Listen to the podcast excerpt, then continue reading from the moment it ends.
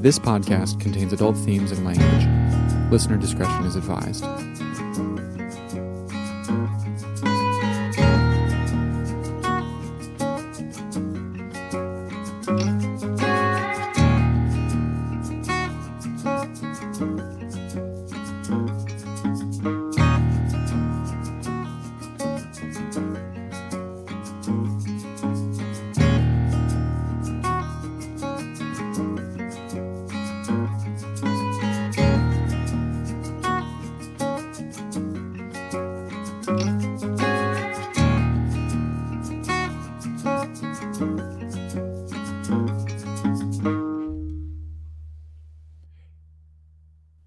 Here at the Lawless Files, we won't stop looking into the Michelle Lawless case until it is solved. We've got five years or more invested into that story. We care about getting justice for Michelle, justice for Josh, and we care about making sure the public knows why and how the case was so badly mishandled. So we will continue our work on that case. In fact, we're working on an episode right now that we'll be putting out in the next few weeks.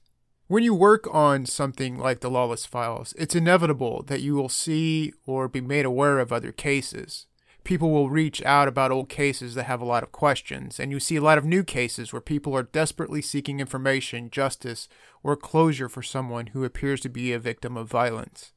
These are cases that are often ignored by media outlets for one reason or another, whether that be a lack of resources or priorities that have shifted resources away from crime and toward other areas of news coverage. So, we're going to get into some of these types of cases, some old ones that maybe people have forgotten about, and some new cases of crimes that have a sense of urgency where family members need answers immediately. We want to lend support to those folks if we can, knowing we are a very small outfit and cannot get to every story. Having said that, we want to be very upfront. We are going to give voice to some of these victim advocates, but these episodes will not truly be investigative like we've done with the Michelle Lawless case. In Michelle's case, there is and was a long, long history of documents in the public record because the case was considered closed from 1994 until Josh Kezer was exonerated in 2009. Once the case was closed, the records became open, so we had a lot of history to work with. Plus, we were able to cultivate sources both in law enforcement and beyond who would talk about the case.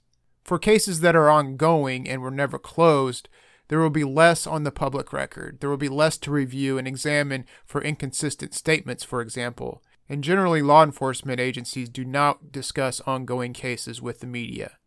But here's the cool thing about what's happened. Through our coverage of Michelle's case, we've built up a sizable and loyal following. And the idea is that what if the attention of Michelle's case could actually help others seeking justice or answers? That sounds like a winner to me. So let's see if we can bring attention to some of these other cases that matter with people who obviously already care about justice. So here we go with our first Lawless Files spinoff. We're putting our attention on the disappearance of Jessi Wilfong. We're going to publish an interview here with Jessi's mother, Kathy.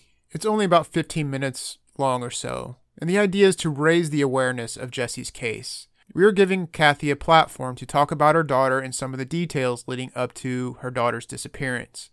No one on this planet is more concerned about this case than Kathy. This case involves two different police jurisdictions, and Kathy has done some of her own investigation.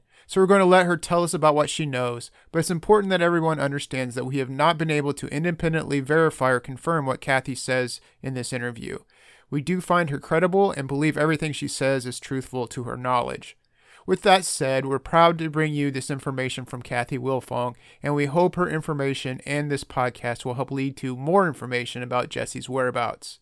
If you have any information about Jessi's disappearance, please contact the Cape Girardeau County Sheriff's Department at 573 243 3551. But like I said, we're being transparent here that we are at the very beginning of this case and don't have all the background and years of investigation like we had in Michelle's case. But we believe, just as we do with Michelle, that Jessi Wilfong matters. She is 21 years old and she hasn't been heard from May 19, 2022.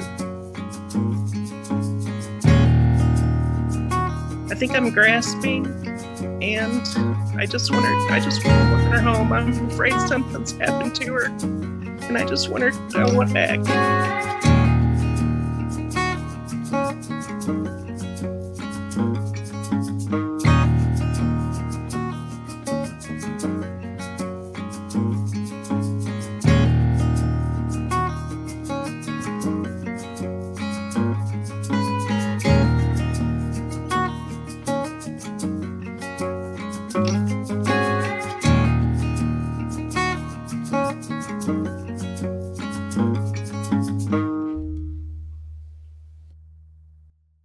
Our bodies come in different shapes and sizes, so doesn't it make sense that our weight loss plans should too? That's the beauty of Noom. They build a personal plan that factors in dietary restrictions, medical issues, and other personal needs so your plan works for you. Noom doesn't restrict or shame when you want to treat yourself. Their flexible program focuses on progress instead of perfection. You don't have to give up carbs or anything. And with their daily lessons, you can learn something new about your food choices every day. After just a few days of using the app, I learned how to recognize cues for overeating and how to choose the right foods to feel full. Stay focused on what's important to you with Noom's psychology and biology based approach. Sign up for your trial today at Noom.com. That's N O O M. Dot com and check out Noom's first ever cookbook, The Noom Kitchen, for a hundred healthy and delicious recipes to promote better living. Available to buy now wherever books are sold. Hi there. Can you hear me? I can. Can you hear me? Yes. Okay. All right. Thanks for thanks for joining me here today on the on the Zoom. I know it's not the best of circumstances, but I appreciate you coming on here. Thank you. Could you start here by just uh, telling us who you are and uh, um, how you're uh, related to to Jessi? I'm uh, Kathy Wilfong, and I'm Jessi Wilfong's mom. Okay.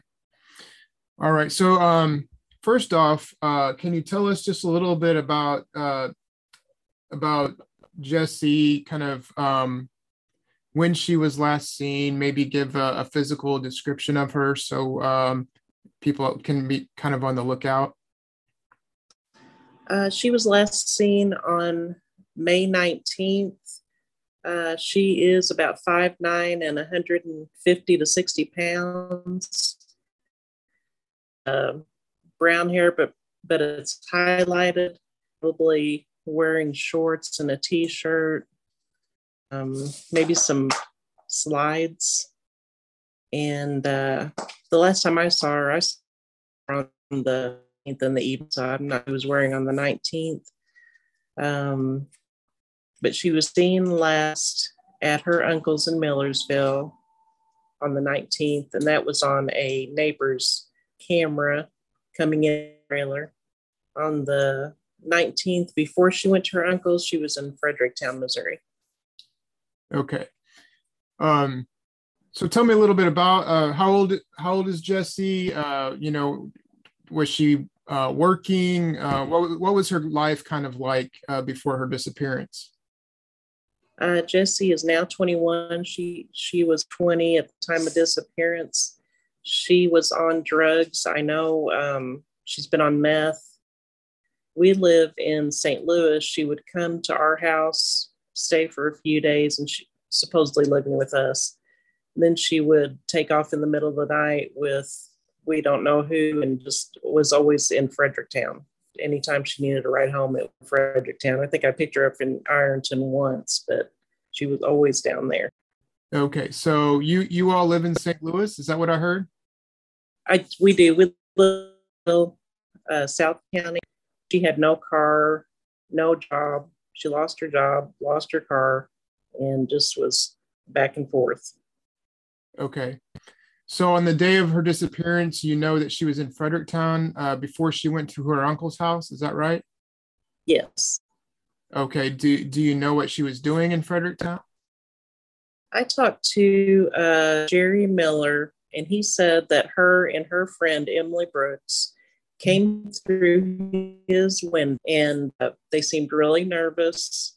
And he didn't know what on, but his girlfriend was there. She kicked him out, and then she was picked up by her uncle. Okay, so um, I'm going to ask you that question again because there's a little bit of a lag in in the technology, and uh, you cutting kind of cutting out there. So could you could you tell us then what she was uh, doing in, in Fredericktown?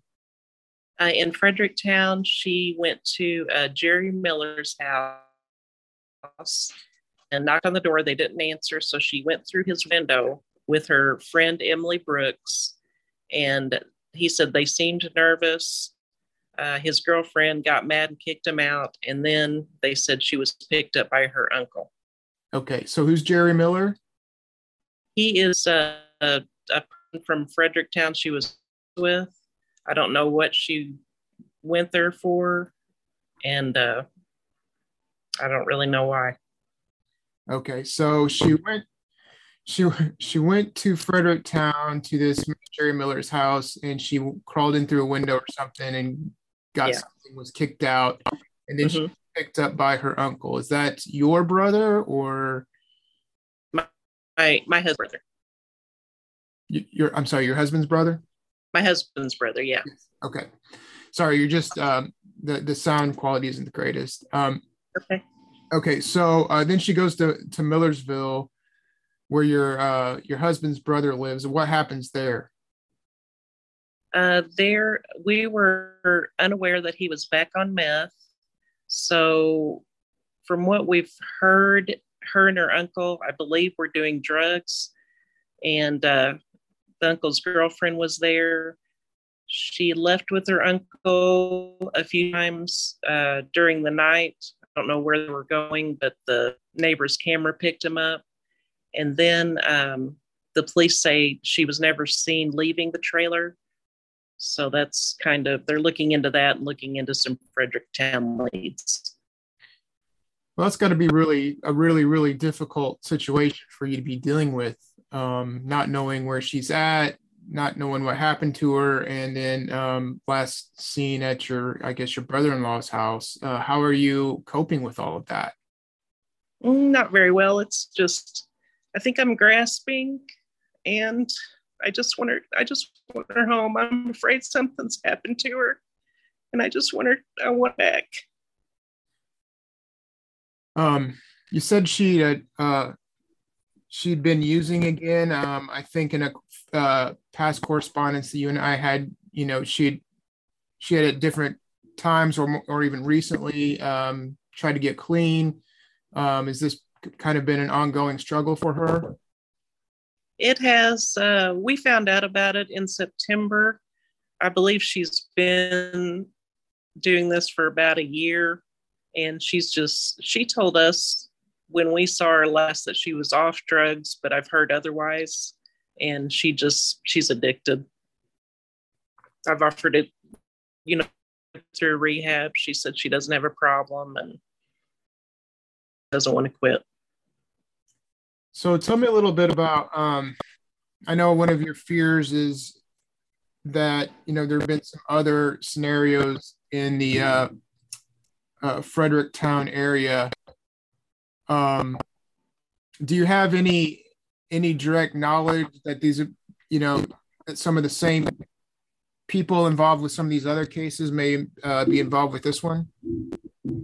Possibly. I, I've heard a lot of talk about this um, drug house on Double O in Marquand, or I don't know if it's Marquand or Fredericktown, but a lot of the kids that I've read articles on ended up at that house and then ended up either dead or disappeared. Um, I know Jessi's been to that house before, but the I interviewed the people that live there and they said they haven't seen her in about a month. And um, I believe that they went in the house and she wasn't there. So so did you say that you talked to those people? I we stopped. We tried to talk to him, but no one was home. The police had already been there and actually arrested them for something. So no. But um, the police said Jessi was not at that place. So, um, tell me a little bit about how the investigation has gone. You, you uh, just said there that you've, you know, you've been trying to kind of look into where she might be. Um, obviously, the police are involved. When did the police get involved when uh, with searching uh, for her, and what all jurisdictions are are helping you at this point? The um, we had to file in with the Cape County Sheriff's Department because the last known place she was seen was Millersville, and uh, they've been involved. Um, just let's see, probably Thursday. I think I filed like a week after she'd been missing. The Sheriff's Department had been involved. They've been uh, contacting Madison County Sheriff's Office and the police to see if they can question people for them. And uh, I feel like they're doing everything they can, but just they're just they said they're just not there yet. Um, so you're living up uh, up in St. Louis. Do you have family in the Millersville area, or are you connected at all to uh, Cape Girardeau County? Just uh, me and my lived there first. Got married in Millersville, and mom and dad live in the park, and now his brother and girlfriend live there. Okay. Okay. Um, so yeah, at least you have some some connections there. Um, how about uh, the the Fredericktown area? Do you have any connections there at all, or? Not a lot. We we moved to Mark Marquand and have a few connections there, but Fredericktown, uh, a lot of people have connected us on Facebook or um, Messenger and just given us some tips to follow up on. So you know, we'll actually go and talk to some people um, in Mark, we talked to people in Marquand and not really getting anywhere either. How how often are you in communication with law enforcement? You, so you're having to work with two jurisdictions here, which I'm sure yeah. is you know difficult. Um, uh, how often are you in contact with uh, investigators? Uh, they want us to send anything we get, even if it sounds crazy. So I send them a text, and email, throughout the week of any tips, and then they'll give me at least one call a week with updates. Okay, well that's that's good, I guess. Um, is yeah. that from each jurisdiction, or is is one? No, just just Cape County is the only one we ever talk to. Okay. Uh, what, what what's your what's your best theory at this point? Um, any ideas what might have happened? I honestly thought that maybe she left her uncles, went back to Fredericktown. But then I spoke to uh, a sheriff's uh, or one of the the detectives, and he said that she was not seen on the camera leaving her uncle's. Uh, since then, we found out her uncle was back on meth, and I'm just I'm worried that he he and her and he he did say that they got in a fight, and he thought she was a narc, but it wasn't physical. But I'm just really worried that something happened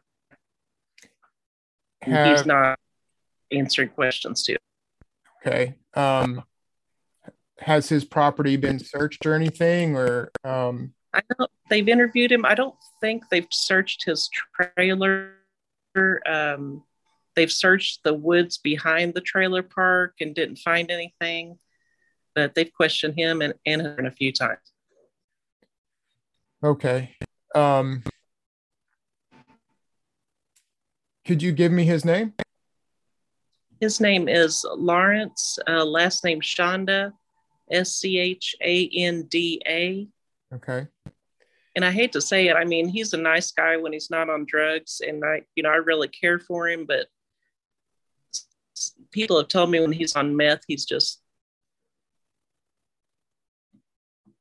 Yeah, that's that's got to be um, so so difficult position to be in there. Um, I mean, obviously, we want we're hoping that uh, Jessi's found and you know maybe just run off somewhere or something like that. Yeah. Um, but um, I guess if uh, anybody out there knows anything, um, they should contact the Cape County Sheriff's Department. Is that correct? Yes. Okay. Um, can they can they reach out to you as well, or should they find you on on Facebook or? can contact me on Facebook or you know however i don't i'll take i'll listen to anything they got to say. Okay. Um kathy is there anything else that uh, the public needs to know about your daughter? Um she's other than being on drugs she's a friendly sweet girl. I don't think she's of any danger to anyone but she she just always kept in touch with us. This isn't this isn't her uh, her phone died the night she disappeared, the 19th, she charged it up or been on her Snapchat or anything like that. And that's just really unusual for her. Where was her uh, phone last tracked? Do you have that information? It was last in uh, Fredericktown at about 7:37 that uh, May 19th. Okay. Nothing. After Did did was it recovered or is it just is it still gone? the phone is not it's disappeared off Okay. Okay. Well, uh, Kathy, thank you so much for uh, talking to me here. We'll get this episode out real soon so uh, people can uh, find out about it and hopefully come forward with information if it's out there. We appreciate you so much and, and wish you guys the best of luck. Okay, thank you. Thank you so much. Bye bye.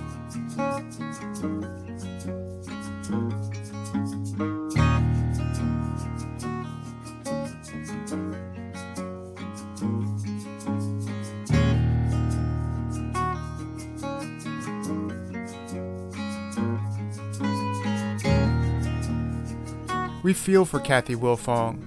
I did that interview with her on Zoom, and the anguish on her face was apparent even through the computer screen. She's living out a nightmare. I can't imagine not knowing what's happened to your daughter. No matter the age or circumstances, no one deserves to go through what Kathy Wilfong is going through. So we're pleading to anyone out there with information on Jessi's whereabouts, please contact the Sheriff's Department. Again, that number is 573 243 3551. You can also drop us a tip at www.thelawlessfiles.com. Let's get Jessi's parents some answers. If you want to see a photo of Jessi, please check out our Lawless Files Facebook page and our discussion group. We mentioned that Fredericktown is on our radar. Jessi didn't live in Fredericktown. She wasn't even last seen in Fredericktown. But she spent time there, perhaps involved in drug activity. She definitely had some sort of strange interaction there, climbing into a window at a house. Fredericktown is a town of 4,000 people. It's in Madison County, which is two counties west of Cape Girardeau County, connected by Highway 72 that runs through Bollinger County. My parents used to live in Fredericktown, so I've been to Fredericktown many, many times.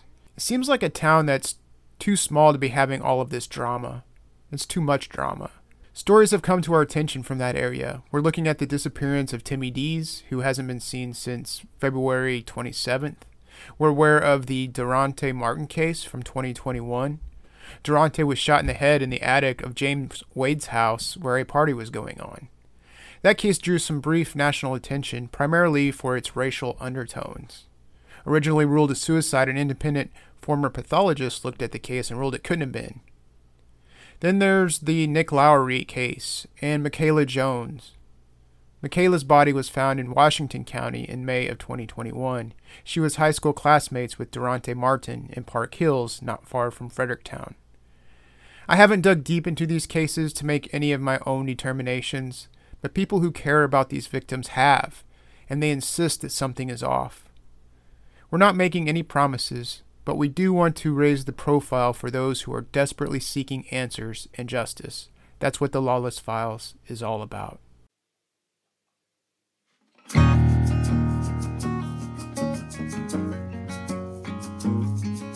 This Lawless Files spinoff is a production of Leadhound Publishing LLC. It is written, hosted, edited, and produced by yours truly, Bob Miller.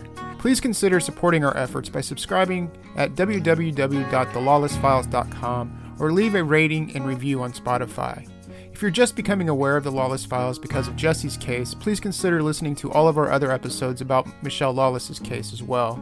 We think you'll find the story is not just compelling, but also important. Michelle and Josh both deserve justice. We hope it comes soon. Thank you for listening to The Lawless Files.